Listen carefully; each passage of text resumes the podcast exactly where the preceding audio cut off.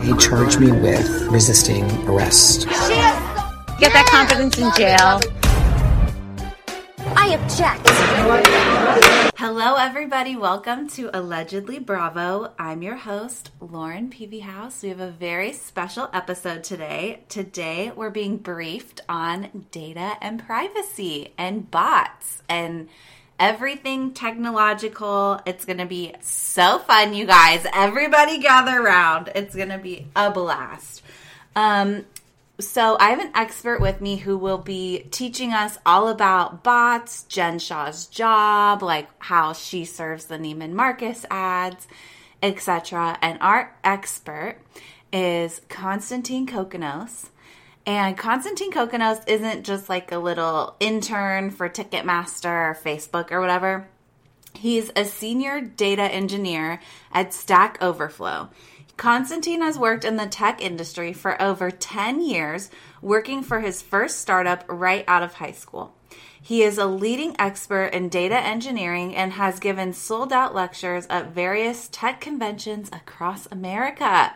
While Constantine is the most brilliant man I've ever met in my whole entire life, he is very unlearned in pop culture or pop culture adjacent little thingy-majiggers. So basically, that's who you are. Is that correct? That's who I am.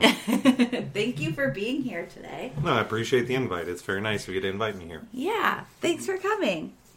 Okay, so we have a lot going on here in the housewives world, and I don't know how much you necessarily know about these women. I'm guessing not too much. Very little, yeah, I would say. Okay, very little. So, but are you aware of a woman named Diana Jenkins? I may have heard the name, but you'll have to remind me. Okay. So we, all of us who are listening to this, watch this show called Real Housewives of Beverly Hills. And on Real Housewives of Beverly Hills, there's this lady who's like always licking her lips, like, Okay. okay. And she's like a huge billionaire allegedly, and she started this water brand called like Neuro Smart Water. okay. I've heard of Smart Water, yeah. Yeah. And she's like all into like being best friends with Elton John. Okay. So that's Seems like- like, a fun person to be a best friend with. You would think, yeah. But she's fucking crazy. Hmm. So allegedly, so and then there's a woman named Garcelle. Did I? yeah, we've talked about We've Garcelle. talked about Garcelle. That's the Pearl, right? No, that's Dorit. Oh, that's Dorit. Yeah. Which one's Garcelle then? Garcelle is the one who's like actually too good for the show. Who's like Oh, yes. in, Who I actually know about in real life because she's Yeah. a great actress. Yes. Yeah, yeah, okay. Yeah. Okay. So so Garcelle, um, outside of the show and on social media, Garcelle and her son got attacked by bots Oh, in hmm. their comment sections. Sure. And in these comment sections, these bots are saying like horrific racist things that we just won't repeat because there's no reason to. And Good. um, basically, the bots though were the thing we will say about them is they were referencing um, to in the comments to the son. Your mom needs to be nicer to Diana Jenkins or Erika Girardi. Sure. So everyone started thinking, well, obviously Diana bought these bots to harass the this poor kid. Sure. Um, then Diana Jenkins ended up filing a lawsuit to be like, I'm going to find out who sent the bots. Sure. She doesn't like her reputation being tarnished. Right. Even if she did do it. Even if she did do it. Sure. So I guess my question for you is when you purchase a bot, like, is it just some like computer that like a man on a computer, a woman on a computer who's like, your mom is me? um, It's possible. Uh, in general, when you go to buy bots, it's just like going to the supermarket.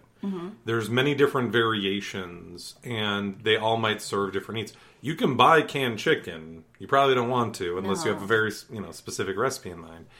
And so when you're buying bots, you could literally pay a 14 year old to be mean to someone on the internet. You know they're cheap. yeah. Um, but most of the time, what's happening is uh, kind of multifold. One is you need a lot of connections to social media and mm-hmm. Facebook or Twitter, mm, Twitter less so, but all of the big ones don't want bot traffic. And so you have to circumvent the, the rules and like blockers that they have. So well, a common one is like a CAPTCHA. If you uh-huh. ever go to a website and sign up and it says click all the things that don't look like a tractor mm-hmm. or you know find all of this or which one has the red light or type the word. All of those are anti-computer uh, programs. They are made to be easy, quote unquote, for humans and really really hard for computers. And so oftentimes a botnet owner will have humans in some part of the loop. They will have humans solving captchas, and people literally offer that as a service. And then they'll have maybe even cell phone numbers that used to be used or discarded cell phones with SIM cards to register these accounts. But then they switch over to the computer program and they say, okay, what's the general theme of what we want to do? And you could literally, and you shouldn't, Google, you know, botnet services and you can buy them. And they are illegal and they are criminal acts. Hmm. So don't do that. This is not a recommendation. Mm. Right. This is that. the warning against. this is don't. legal advice. Don't fucking do that. Don't do that. It's Okay. it's a bad idea. It is completely legal to leave nasty comments, though you know libel and slander do exist. Mm-hmm. But um, it's going to be a definite terms of service violation if you buy these bots. And in some cases, the owners of the websites can make a claim that you're actively harming or destroying their infrastructure and their brand.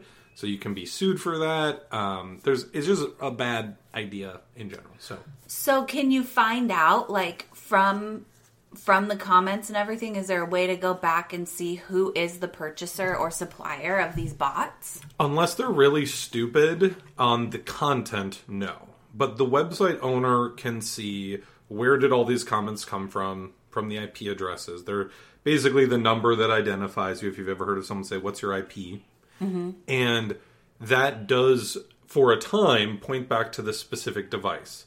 But with the way networks are, are set up these days, you can hide behind all sorts of things to pretend you're a different person. Um, and so this kind of traffic analysis is what they call it. Uh, is done by security researchers, um, network operators, because if all of a sudden they see hundreds of thousands of things coming in, this could actually not be good for their particular pipe that they're traveling through.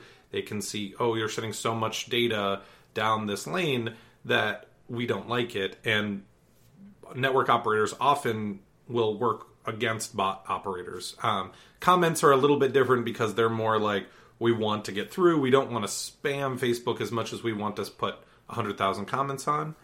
Um, if you're DDoSing, you know, Stack Overflow. What's DDoSing? Oh, sorry. Um, if you're running a botnet, you know, in the old days, if you're just uh, one person calling someone's phone so they can't get any phone calls, that would be called a denial of service attack. You're Uh-huh. Oh, doing- you're like plugging up their phone line. you're plugging up their phone line exactly. Oof. You- You could go to someone's Rude as fuck. yeah. If you went, you know, you went to Taco Bell and then went to someone's house, you could do a denial of uh, toilet line or something like that. But a That's gross. Yes. um, but a distributed denial of service attack means, you know, what if you called 20 friends and said, all of you call this person's house at the same time? Again, don't do that. Mm-hmm. Don't do that. That's crimes again. Here's legal advice. Don't do that. But um, in a botnet, it oftentimes, instead of just saying rude things, what you want to do is kick someone off the internet entirely and say, you don't get to be here. I am going to suppress your speech. Um, and so, yeah, it's it's flooding the line effectively. Um, so, yeah, that's the really the bad bad one.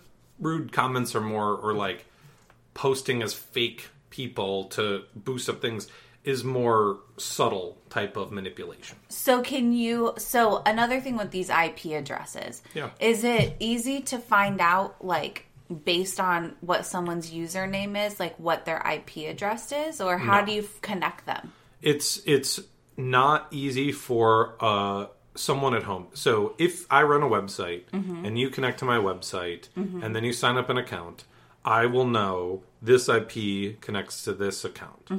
And that's still something that is temporary and ephemeral. It's not um, your IP address for most home gamers will change on a regular basis.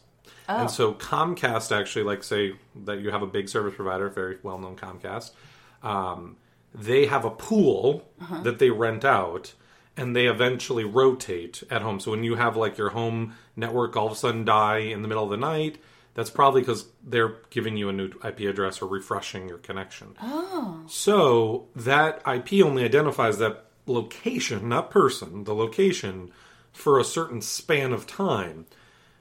so even if you're the operator of the website, what you really know is there's probably someone within 500 meters or so of that location mm-hmm. who did the thing because Comcast and the big ISPs actually publish what's the general location of the IP address, but they generally won't say like, "Oh, this is, you know, Lauren's IP." So, because there was an issue that I'm remembering from Twitter where like somebody made a fake Twitter and was being rude, and it turns out it was Lisa Rinna who made the fake Twitter, and the way they found out was by looking at her IP address and tra- tra- tracing it back to her physical address. Sure. And um, I'm like, how on earth did like normies get this information? So uh, the answer isn't by looking at Twitter, but it's probably by linking something. So if you click a link, like say you're a bot account, right? And I'm uh-huh. trying to unmask the real you. Yeah, who am I? Who are you? Well, say I start a conversation with you and we're talking about something and I'm like, "Oh yeah, I really love this blah blah blah." And mm-hmm. I give you a bit.ly link or like a link uh, shortener uh-huh. or really any website I own, as soon as you clicked it, the game is over. I have your IP address. I know where you are and I assume, I wasn't familiar with this situation, that people had suspicions it was this person. They did. Exactly. And so that IP address did not uniquely identify her, but it probably put her within, uh, you know, a half mile of her house, and everyone went, duh. Yeah, is- that's kind of what happened. It like Yeah. literally was like her street. yeah, i- exactly. Yeah. So this is very common. If you're trying to be a privacy oriented individual, Mm-hmm. You can't go to anyone's website who might be controlled by someone you don't like. Because So you say like you me, if I really wanted to protect my privacy, I shouldn't just go on like my mortal enemies like LinkedIn or website like like what do you mean? Yeah, that's a good question. Um, and it, it kind of there's many layers to the onion on being private online. Yeah. But uh, any link you click, your browser is executing code that the other person gave you, Okay. and so people are not to be trusted. Don't trust anybody ever. Yeah, That's life advice. That's very good advice. And on the internet, frankly, people are monsters. They mm-hmm. don't have any empathy or control. They just like build things to exploit. and so when you go to that person's website, they can enumerate your IP address, they can learn about your browser and they can fingerprint it. Wow. They can put cookies in there that will actually stay forever. Oh my gosh, so that's what happens when it pops up like do you accept these cookies? Um, sort of. Okay. So Sorry, tangent. That's that all a right. tangent? It is a tangent. We can talk about it, but cookie consent banners are not the same as cookies being created. Cookies are created regardless of your consent. Okay. The banner is to make it legal. Oh, okay. So the EU passed the GDPR, the General Data Protection Regulation, which is basically like the big gorilla of privacy laws right now. And that says you need to get consent from people to steal their data. That's nice of them to put that into writing. Yes, um, and well, it, not just put it into writing, but also put it into enforcement. Um, there is a percentage of revenue taken away instead of percentage of profit. So even if you're running a scam business and pretending like you're not making a dime, they'll just take away the money that you're earning in general. Good. Um, so yeah, it's, it has a lot of teeth. Um, but back to cookies for a second, or back to like privacy in general. Um, web browsers give the owner and operator of the website a lot of information about you. Uh-huh. And data brokers, people who collect such information, literally go to other websites and say, I'd like to buy your information about all of your users. Uh-huh. Not because it's particular interesting for me, but it's because I'll be able to connect it with my hundred other data sources and I'll be able to say, this is the profile of this person across everything. Mm-hmm. And so all of a sudden, if you knew Lisa Rinna's IP address, you could probably go to a data broker and say, tell me the websites that this person visits, tell me their interests, tell me, like, if you go to Equifax and you look at that stuff, you could probably look at every single dollar she's ever made, Oh my every God. job she's worked at, That's every. horrible. That's the nature of the beast right Ugh. I'd rather someone look at my underwear drawer. They might have pictures of that too. Oh my god. Okay, well speaking of data broker, like I need you to watch this. I was gonna move on to Twitter. Sure. But I'm not going to anymore because Sure. of what you just said. Now I need you to watch this video of Jen Shah. You're familiar with Jen Shah, yes or no? Yeah, yeah. Okay, so you said data broker, and that's what kind of triggered Yeah. this video remember memory for me because I was remembering she was talking about how she's the person, the Wizard of Oz, quote unquote, behind when you see an ad for Neiman Marcus, why you're getting the ad for Neiman Marcus. Sure, personalization. Yeah. So I'm going to play the video for you and then tell me your professional thoughts. sure. marketing companies and we do lead generation, data monetization. So it's customer acquisition. I'm basically the best way to describe it is I'm the Wizard of Oz. I'm like the one behind the curtain that nobody knows exists, but I'm the one making everything happen. So when ads are popping to you guys, when you're like, how the hell do they know I'm shopping at Neiman Marcus? That's me.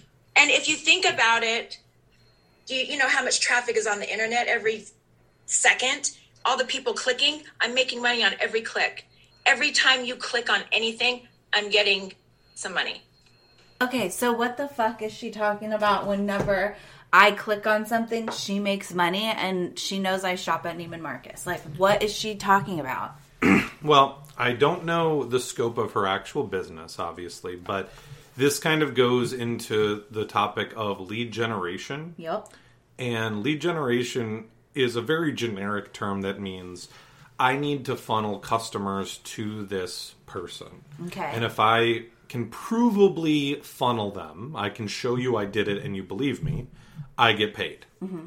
And so what Jen Shah is saying is, and there's very legal and normal parts of this, and there's also illegal and bad parts of this. And I'm not saying she did either. I don't know about her specific situation, but if you She think did the bad one and Right. admitted to it. Oh, right. I, Okay. No, I mean, obviously, she's a criminal. Everyone we talk about uh, here is allegedly a criminal, right? Yeah. But on the good side, you have things like uh, basic advertising. You know, you tell people, I use this thing, people agree with you because you have a good reputation, you sell the thing. That's lead generation. You're like, hey, my audience is interested in these things, I will funnel them over here. The bad kind is things like uh, cookie stuffing. So, um, cookie stuffing means you go to a website and you're going to like, you know, mamascookies.com or something. That's probably a real website. I have no Right. interest in that website. Not sponsored. Not sponsored. So, um, but they they know that some amount of their people are going to go buy stuff on Amazon. Amazon is a very common target for this kind of thing because lots of people use it. And so instead of putting their cookie of, hey, I'm mom's cookies and remember your login or mm-hmm. whatever, they say, oh, we're the referral link for the Amazon good. Mm. And so they actually are basically putting a lie in your browser to misattribute their website to what you buy. So when you said like if you click the link and then that's how they found out how it was Lisa Rinna's IP address, Yeah. the link is what Jennifer provides.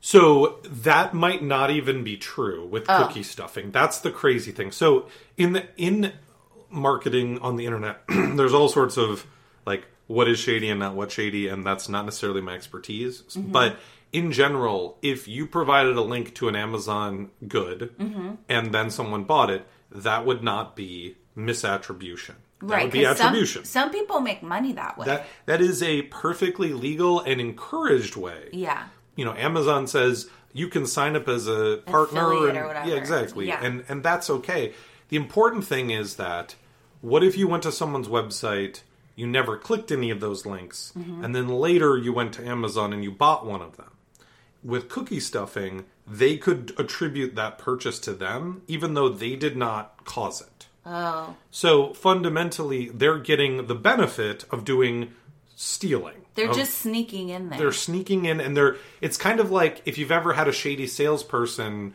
where there's you know actual commission involved and they run over and put their sticker on top of someone else's sticker right at the last second Mm. Yeah. that's basically what's happening with cookie stuffing except they can put the sticker in ahead of time and it just lives with you and then it's applied when you Oh, actually wow. buy it that's why it's it's illegal and this has caused a lot of changes in web browsers to try to prevent that kind of stuff and the gdpr privacy laws literally from this kind of stuff um, for instance a lot of people are sad that adobe flash died there was lots of fun flash games there was lots of like interesting uses of it That's Um, when it was like your Flash players out of whatever. you're out of date, yeah. Yeah. Or slap the monkey to win a free prize. but Flash famously allowed uh, the type of cookie stuffing that no one could deal with. Mm-hmm. And one of the biggest security holes was any advertiser could use Flash to track you across the whole internet forever. I mean, until you got a new computer or reinstalled your whole operating system level stuff. Wow. So there's a big reason why we deprecate. We said Flash is dead. It's because it's dangerous. We had to kill it. we it, it had to die. It lives in the bottom of the ocean with Saddam Hussein. It actually still exists, crazily enough, Oh but only in special contexts. Some animators really love it, and it works great for them. But they don't send it to the internet in Flash. They send movies and other things, and you enjoy. You're funny. Mm. They're not using it to be malicious. They're using it as a tool for themselves. Well, and it, yeah, it's more like you know, if you have a knife, don't give everyone the knife. But if you want to use it in your kitchen and you're the chef, that's okay. Yeah. that's what they're basically doing. Is we get the results. They use the tool that could be dangerous. I, can we move to Twitter? Please, Okay. this is your so- podcast. Thank you. Thank you for saying that. This is my podcast. Yeah. Um, okay, so I have a question about Twitter. Okay, a lot of people do. Yeah, because so my understanding is like Elon Musk was gonna buy Twitter. Mm-hmm. This is the first history of it, right? He was mm-hmm. like, I'm gonna buy Twitter, and then they entered into the agreement, and then like during the like auditing process, mm-hmm. he was wasn't he like, this is bullshit, like this isn't worth as much as you say, and driving down the market costs? Well, uh, it's pretty close. I mean, to my understanding of events, I'm not also the finance person as much, but Right. uh, I think the important things to call out there are he did make an offer initially. The offer was three times as much as Twitter was worth at the best case scenario, and once he made that offer it to a public company, it sets in certain things in motion, and he basically became responsible in some ways for not tanking Twitter's stock price. Right. And so then he came with accusations that look, there's all these bots. I don't want to do this anymore. When it was pretty clear to everyone on the outside that it was all just a game uh-huh. and he was trying to play around. But the SEC don't play no games like No. that. If you are a operator of a public company and you personally tank the value of it, uh, they don't like look at that as you know this is a natural depression in the price. Right. Um, and Twitter basically said you need to buy it at your the original price because you said a bunch of stuff that made us look bad and lost billions of dollars on our uh, stock value. And that's, like, on door. you. Yeah, Yeah. and that's like on the future owner who was then forced to buy it and is pretending now that he wanted it the entire time. So then when he bought it, then I if I'm remembering the history of events correctly, he bought the company and then he was like, "Oh, you know what we don't need is like passwords or something." And he started like getting rid of different like Sort of, yeah. Um, groups of engineers or whatever. he definitely so it the meta context is if you were buying a company like twitter and this you know is not a pro elon statement but it's it was always clear that twitter had too many engineers on staff and they weren't really building a, uh hugely profitable product. Like they weren't growing by leaps and bounds still and they it was uh, published that like Elon was talking uh, to Jack Dorsey, the previous uh, owner of Twitter, and basically said, you know, hey, if we cut a significant portion of the staff, we could be profitable. Like this Yeah. could just make us money. Not nearly forty-four billion dollars or whatever, but money. And um, so I think a lot of the whole Elon-ness of it is smokescreen for just normal buy a company, cut staff. We care because it's Elon Musk. Yeah, people just well, they think it's special or something. But um, the stupid thing and the thing that made no sense from the, what you were mentioning about turning things off, no one um, specifically turned off passwords. What happened supposedly that we saw from the outside is uh, Elon said we don't need a bunch of these services, these pieces of the puzzle, and so you know you can imagine like you have a house, you and in the digital world, you know all the things your door, your lock are really computers, programs, and people to run them. And you need a pretty complex lock to run Twitter. So the thing that broke was 2FA or multiple ways of authenticating. Mm. And that broke because when they were turning off all these services that quote unquote didn't matter, one of the primary ways to securely log into a website got turned off. Mm. And there was a, a bunch of other tweets about, oh, you know, Twitter has all this useless whatever. I would ignore that in general. Like, what Elon Musk says in many cases is a scam. You know, his truck has been a scam, his robot is a scam, Neuralink's going to be a scam. What's a Neuralink? Uh, oh, Elon Musk is uh, saying that he wants to create the interface between computers and the brain, No. which is a classic sci-fi and like medical um, interest. Like we- That's scary. we, do want that. To be fair, there I are- don't want that in my brain. Well, that's fair. You get to choose. But so, for instance, My there's body, my choice. Exactly. We support choice in this house. Mm-hmm. Um, but in many cases, there's many diseases that would be directly helped Mm-hmm. by stimulations of the brain. And so, you know, like epilepsy is a great example, or um, Parkinson's disease, or potentially things like ALS. Mm-hmm. Um, so there's there's many also like neurological diseases that are less obvious, like depression. Mm-hmm. Um, it's very very promising to see like we could potentially cure that in real time because it's not something that you can just magically fix it's parts of the brain behaving different ways at different times Oh, interesting. So he thinks he could put a computer in there? he thinks he could put a computer in there and what he's actually done is like killed a lot of lab animals in testing Oh, that's sad. it is sad um, you know and, and the truth is like animal testing is a controversial topic um, most medical advances get through animal testing like otherwise we have to kill people Oh my god. Well, I'm sad now. About I'm that. sorry. Well, let's let's skip the part about the Yeah, part where Elon on. Musk kills innocent animals. yeah sorry about that Did everyone get that? Elon Musk is an animal killer. Um, but I was gonna say back to Twitter Yeah. and um, everyone like quit their job. Yeah What the fuck? How is how are we still tweeting if no one works there? So that's the other part. Back to the house analogy. Mm-hmm. The engineers, and, any engineer who's building code, doesn't want to build code that falls down quickly and fails from common scenarios. Mm-hmm. So when you're writing the code, you actually write in how to manage failure. And if you're really good, you can actually build systems that can handle duress and load and scale in different ways. And Twitter was quite famous early on for having the quote unquote fail whale come up, which was Twitter's under too much load, we failed, we're sorry, here's a picture of a cute whale. Yeah. Um, but most people in a modern like last five years or more Twitter haven't seen the fail whale ever. right. And it's because what Twitter really spent a bunch of money on and time on, legitimately, was building a scalable system. I think they were using Mesos, so that doesn't matter. And they, they built a set of computer uh, pieces that could be relied on for each other and can also know when they need to have more computers to do their job. And so they can dynamically add more or add less. They can build up more and build less. So in the engineering world, we'd say, like, you know, think about a bridge. If you build a bridge, no one says, well, why is it still standing the next day? Mm-hmm. Right?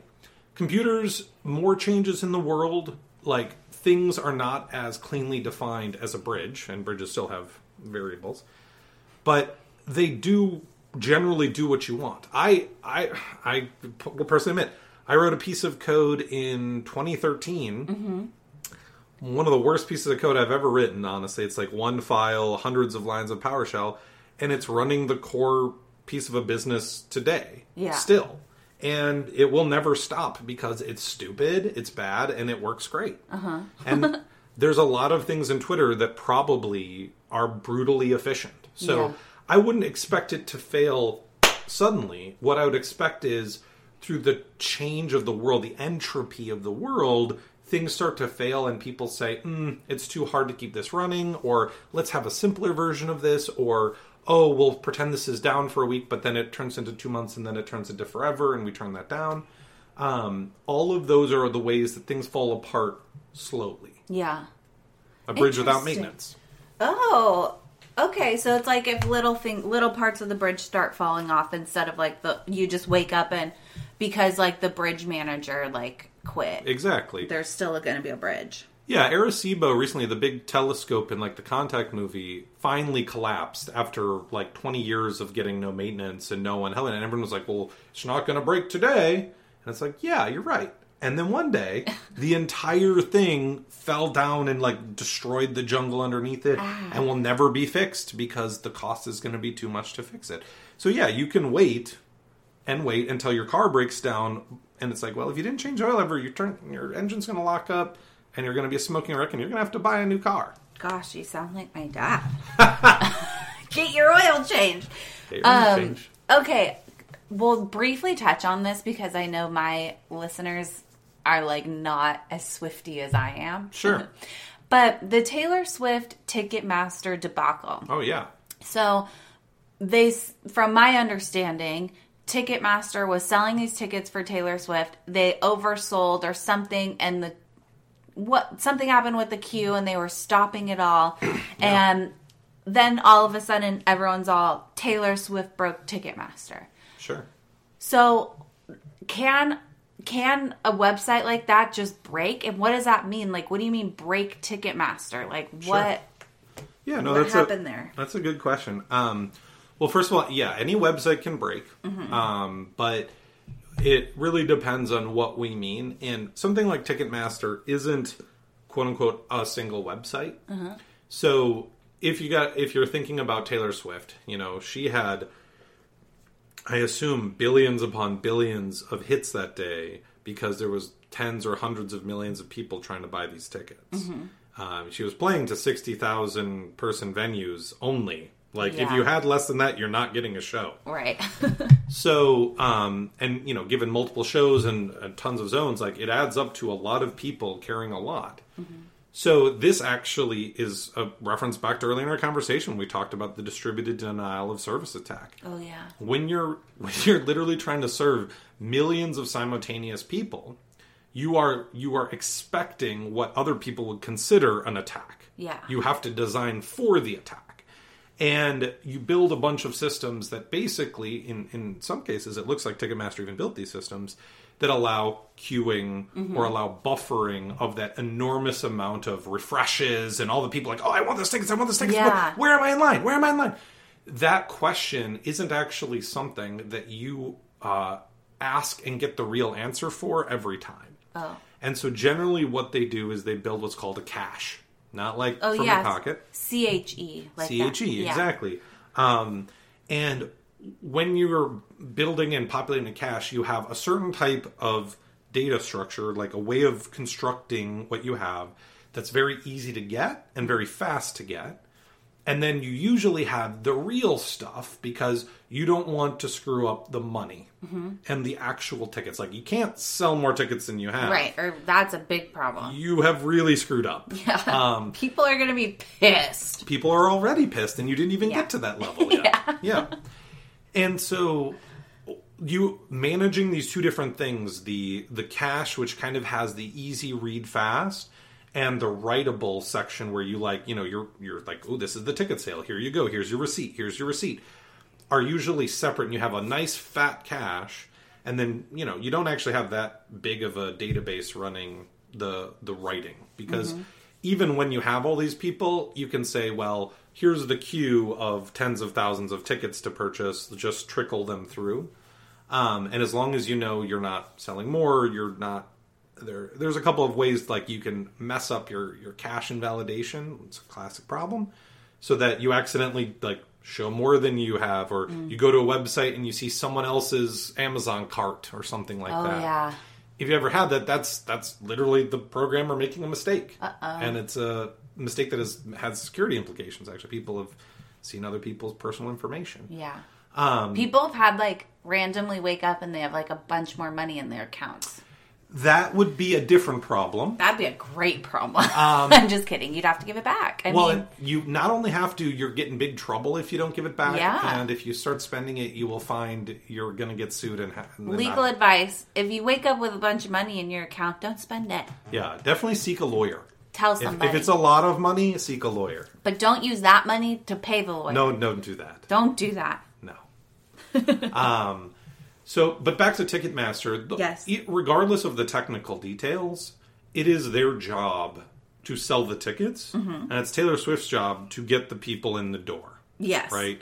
And so anyone claiming that Taylor Swift broke, it, no, unless she broke her next album or you know what her voice broke during a concert, she doesn't break computers. Right. So it is up to Ticketmaster to provide the technical implementation for this that actually works, and it's not easy. I, I want to be clear. Like, if you said to me, "Hey, I want to design a website for millions of simultaneous users," and it's going to be complex and there's going to be money involved, and I would say, like, we're going to need to spend a lot of money to build that in the first place. Mm-hmm. And my suspicion is, and I don't have any c- confirmation on this, that We're Tik- alleging. we're alleging this. My yeah, it's allegedly, um, but it is my like belief. I don't even have any other other evidence, but it, it's a classic engineering problem, which is you built a system that works pretty well for something not Taylor Swift, something you know a normal human being who's only selling a hundred thousand tickets at a time or Right. something Which like is that still a lot. humongous amounts, Yeah. right? And you say, okay, well, we don't have the budget to spend $10 million to build this one off thing. Mm-hmm. So why don't you just do your best to scale this up? Mm-hmm. And when you start scaling up, you find you have bottlenecks that you didn't realize you had. And so if there is ever a debrief, you know, oftentimes engineers like to post what they call blameless postmortems, where they're like, what went wrong? Mm-hmm. Yeah. How can we learn from it? And a lot of corporations don't like publishing those because it's, we screwed up. And it's like, well, we all know you screwed up already. Mm-hmm. Right. Like, But it's kind of cool to be like, and this is how. Because then it's like, if it's maybe, I don't know, Ticket Hub or Stub Hub or whatever, they could be like, oh, that didn't work, so we shouldn't do that. And I would even say that StubHub and TicketHub, they also have their own priorities, their own engineering culture. Like, Yeah. if they're not going to do it, they're not going to do it.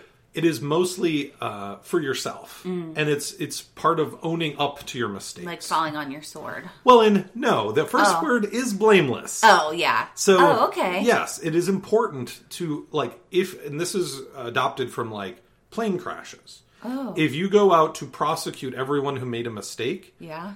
you might find that their testimony isn't forthcoming right away and you have to compel it or do this Right. work.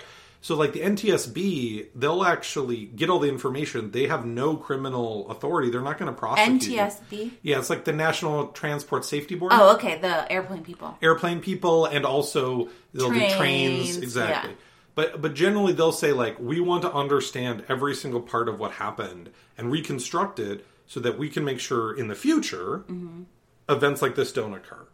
And when you talk about something like Ticketmaster, no one died, Right. right? And so they're not trying to prevent real problems. They're trying to prevent their personal and reputational damage in the future. Right. So there's probably not as likely to get a uh, postmortem out of it, but it would be interesting because I bet you they had something that was fairly fast in the current configuration, and when they scaled it up, they didn't even think about it as a problem, and then it was. Yeah. because it they did not predict and could not uh, they did not do the right math to think of how popular Taylor Swift is, Right. And the answer is, I'm sorry, everyone on the podcast who's not a Swifty, extremely popular. Yeah, extremely popular. Yeah. Which is why I'm like, why don't you people who are listening care about how great this woman is? I don't understand. Well, and uh, you know, everyone Everyone's own- different, you yeah. know. Um, I'm not a huge Swifty myself, but I appreciate her. She's a great artist. She's worked really hard, and I I get irritated when someone blames the victim. Right. I mean, right. Exactly. Yeah. Victim blaming is Not good. pointless. Yeah. it's really stupid. Um, I know we didn't really prepare for this topic, but I do have a question, and tell me if this is too broad. Okay. But the cloud. okay. It's like when people are like, "Oh yeah, it's in the cloud." Yeah. Um where is the cloud? Sure. And who is supervising the cloud? Yeah. And is it all one cloud that we're renting from? Good questions. Thank you. Yeah. Um, so there's an old joke among computer people, which is the cloud is someone else's computer. Okay. And the way to think of it is, and, and this has happened many times in computing, there's always a kind of a trade off between centralization and decentralization. Okay. In centralization, you get a lot of benefits like all the stuff is in one place, mm-hmm. and therefore you can like do high performance stuff, but you have to go to that place mm-hmm. to use it. And so when computers like became a modern accessory, they started off as room size or building size machines. Wow. Yeah, like you know, my grandfather had a computer and it took up most of his uh, like apartment building that he had it in. Um, That's funny. It, it is crazy. I bet that was expensive to uh, electricity bill wise. Oh, absolutely. If you didn't have a reason to have one, you would never. You'd, right. Why would you have one? Yeah, and in fact, most of the computers were not bought, but they were leased mm. because the computer companies were trying to show the value, and they were so expensive. They were like, I could not afford that ever. Right. So uh, that kind of created what they called the mainframe, and that was these big computers in like a data center, which is pretty much just a warehouse for computers that's temperature controlled, and all of your mainframes would be there, and you'd like either teletype in, pretty much like an early networking internet type thing. To, you know, type your commands, and then the mainframes would run it on a schedule, usually in a shared system. And the PC revolution, what you're using today, basically, or what you understand today as a computer, was people saying, that's great, centralization's fun, but computers are now being fast enough that I can bring this to my house. And I'd love to be able to do that to play video games or do other stuff. Type something cool. Type something cool that isn't connecting to a remote network to Yeah. do this big amount of work. Yeah. And so, boom, we all of a sudden, uh, all of a sudden have uh, Steve Jobs and Bill Gates and you know those billionaires um, because of the decentralization. Well, the cloud is going back Okay. And- to centralization. to centralization, and so what happened was computers are still really fast, but businesses had trouble because they would have to buy a bunch of computers ahead of time to do stuff that they wanted to do. And that's in accounting terms considered a capital expenditure, okay. which is like, hey, I want to buy that. You write it off after a year, and it You depreciates. just write it off. You just write it off. no one exactly. pays for it. Um, but that meant that you'd have to plan years ahead. And so Amazon really started the, uh, the. They weren't the first like cloud host or the first remote computer you could rent, but they realized that they could set up a data center and rent the work out. And instead of just letting you have a computer, they would build a service. And so, like, the most popular Amazon service is called S3. Mm-hmm. And it's a thing that you can save files to. It's a blob storage service, it's called. You can save and get files out of it, Like Google Drive? like Google Drive. Uh-huh. But imagine it had infinite space and you only paid for what you used. Oh, cool. And it, it never lost data. It's not never, but it's effectively never. Yeah. And so businesses used to buy a bunch of storage and put stuff there, but they're like, well, I don't have to buy all this ahead of time. I can just pay you right now for what I use, and I can make money off that. And so that's no longer a capital expenditure. That is an operating expenditure. Yeah. And you can change your accounting. Looks a lot better to the accountants Ooh. and uh, Amazon kind of pioneered selling these services to people instead of selling the actual computers themselves. So you can still rent them, and then you know Microsoft and Google and many other cloud providers exist, but they're really just saying we have a central warehouse. It's not even necessarily our warehouse. We just have some components in it, and we'll sell you a generic usage fee so that you can get away from buying it all up front. Mm. And that flexibility, like you could turn it off tomorrow because you fired all those people, Elon Right. Musk, and not pay for that anymore. Instead of fire all those people and still have four years of money. So what if like my Apple Cloud, you know, Yeah. like my iCloud, like what if Apple was like, actually, we're just not going to pay for that anymore? Like, is all my shit in the cloud gone? Um, technically, yes. Wow, that So- sucks. Yes. So that's why hard drives are important to back it up. Yes, I would say that um, you're talking about basically who owns what when. And if you look at the cloud stuff, you'll find that you own nothing. Oh my god. You are leasing the capability. Right. And so you'll generally own the copyright of the stuff that you write that works in it, unless you have some very interesting legal terms. But that doesn't mean you have the right to continuous usage of their product.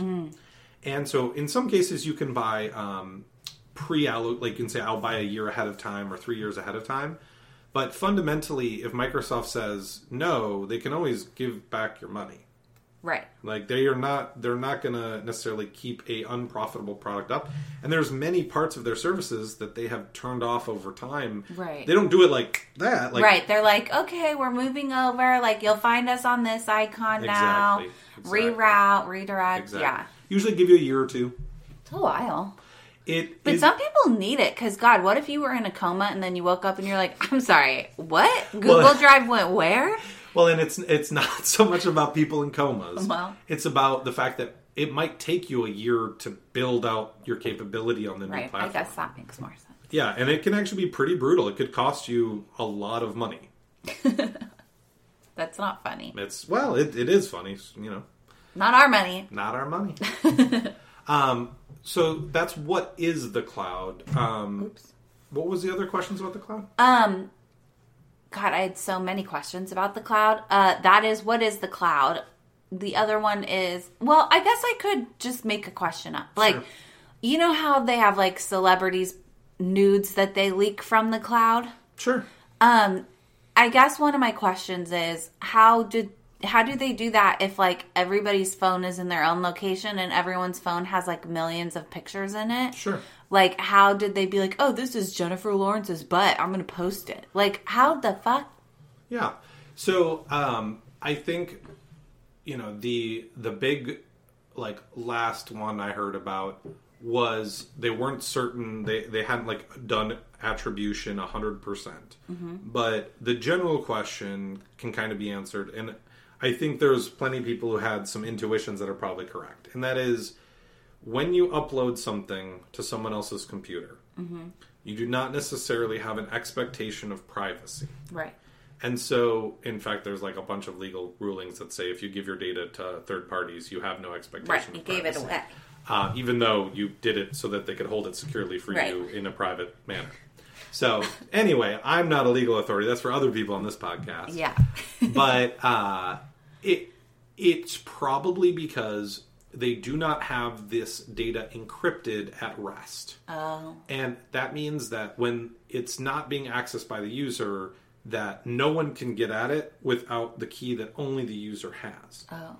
So it's actually more expensive and more difficult, excuse me, to implement encryption properly. And so most people say they do mm-hmm. or try mm-hmm. but don't or have a loophole to let people like, "Oh, I lost access to my phone. Can you grab my photos for me?" Oh. Exactly. Emergency exit hatches, basically. And all of these are ways that people who are nefarious get access to personal data that's not theirs. Yeah. Um, and honestly, in the last one, it was like 2016, like Jen- Jennifer Lawrence butt or whatever. Most people thought that that was actually because they were using SMS messaging. Oh. And so if you use iMessage or the, the I don't know what the iPhone uses right now, but um, there's two different ways it can communicate. One is securely with other iPhones using the like messaging protocol. The other way, and it'll do this transparently, is it can send text messages. And so if your your friend doesn't have an iPhone, it'll switch. It'll send them a text message, and text messages are the worst way to send your nudes. Do not send people MMSs of your butt. Don't do that. If you need to do that, sign up for Signal. It's free. Yeah. I'm not endor- I'm not endorsed by Signal, but it is the probably only way that you can be certain that your butt isn't seen by someone else. That Jennifer. Lawrence, get on Yes. Signal. Signal Protect your for- butt. Yes, exactly. Um, and that's because it has end-to-end encryption. Okay. So if you called someone at Signal and said, "Can you recover my messages?" They would laugh and hang up mm-hmm. the phone. If you lose your phone and you don't have that synced to something else, they're gone forever. Right. That sucks, but that's kind of a feature of end-to-end encryption is, well, how would we stop someone else from stealing it then? And that's like the core question. If you have an emergency exit, how do we stop someone else from using that? Right. So Signal's like the best way to be talking privately. Yes. Now, if someone has your phone and opens it up and goes to this your app, like Right. again, encryption only works when we're talking about other people's devices. Right. So in terms of Jennifer Lawrence's butt what we believe, or a lot of people in the security community believe, is that she's texting this to someone, and someone on the phone provider level Oh. looks at the text message logs and pulls the pictures directly out of there. Oh my gosh. And that is, uh, well, something that Edward Snowden talked about that our government is actively doing is logging every single text message. So the fact that we have some information leaks on high profile, you know, naked people where probably someone was like, oh, look at all the reputational gain I get from having the secret access, Yeah. um, is not surprising. Like, soldiers still post pictures of secret sites that they shouldn't accidentally on their social media. Like, people are stupid. Right. People just right. Yeah. They are stupid. Yeah. Also, that these people are a jury of your peers, by the way. I say it as much as I can, but it's like do not do a crime that will get you in a jury trial because if you look around at all these fucking imbeciles that you're walking around next to, they're the people who are going to be like, yeah, Heather did that. Yeah. Mouth breathers all. All the mouth breathers, they all chew with their mouth open. Yeah. Exactly. Yeah. So don't do any crimes. Yeah. That's a good advice. Thank you. Yeah. Okay, so thank you so much, by the way, for sharing all your wisdom with us. It was really nice to have you here. I appreciate the questions. yeah. It was fun to hang out. Thank you. Um, before we wrap up, we, me here at Allegedly Bravo, we do our criminal behaviors. Oh, yeah. Um, and so that's just like your everyday pet peeves, like the things that just like absolutely should be criminalized and fucking aren't, but should be. okay. Um, I can go first if you want. Please. Okay, so my criminal behavior this week is it's always like a short man. Sorry to short men everywhere, but it's always a short man who goes, "Yeah, it's all about the optics." and I can't. Like I can't with the optics. What the fuck is that? Yeah. Is that like Joe Rogan shit? Like, what is the optics? Like, and why is it making a resurgence? I fucking hate it. It is a resurgence for sure because it used like I heard in the '90s. Yeah. talking about the optics, and it's like a marketing term almost of like, oh, how do, how are we perceived? But let's boil it down to bro talk. Bro talk, right? It's Yeah. like I overheard this guy talking about um what they would charge for whatever job they were doing. And and the guy goes, "Yeah, I mean, you've got me, you've got you, you've got Bob. the optics are there. I mean, I think we could really charge for this thing." And I'm just like, "What?" Like, ugh. Yeah. The optics aren't there. You look like a fool. Yeah. Um, well, I guess my criminal behavior, I'll go in vein with our topic today, which is just people tweeting about how much they like Elon Musk. yeah, what is that? I don't understand how the bootlickers have come out of the woodwork, honestly, but I just don't get it, and um, you need to check yourself, Check, chitty, chitty, check yourself before you wreck yourself. please. That's my rap for the day. That's a good rap. Okay, well, thank you so much for being here. Everybody who's listening, where can they find you? Um, if you want anyone to follow you, do you have any place for people to follow you? Uh, no, Okay. I, I really don't. I mean, I'm on Twitter, unfortunately, if you want to figure out who I am, but um, I have my you know website, which has nothing your audience cares about on it. We're- we'll remain private. Well, it's if you Google me, Constantine Kokonos, it's the same URL as my website. But I doubt you want to learn more about databases or PowerShell or other things. So I appreciate the shout out. Uh, y'all are lovely people. Thank you. Um, go ahead and follow us on Instagram at allegedly bravo and check out some of our merch at allegedlybravo.com slash merch and sign up for our Patreon. Thank you so much for being here and we'll see you next week. Bye. Bye. Allegedly Bravo podcast is hosted, produced, and researched by Lauren Peavyhouse. Allegedly Bravo is available anywhere you listen to podcasts and cannot be copied or rebroadcast without consent. Don't forget to rate, review, and subscribe. It really helps me out. This podcast is made available by the lawyer or legal expert for educational purposes only, as well as to give you general information and a general understanding of the law, not to provide specific legal advice. By listening to this podcast, you understand that there's no attorney client relationship between you and the podcast publisher. Allegedly Bravo podcast should not be used as a substitute for competent legal advice from a licensed professional attorney in your state. Got it?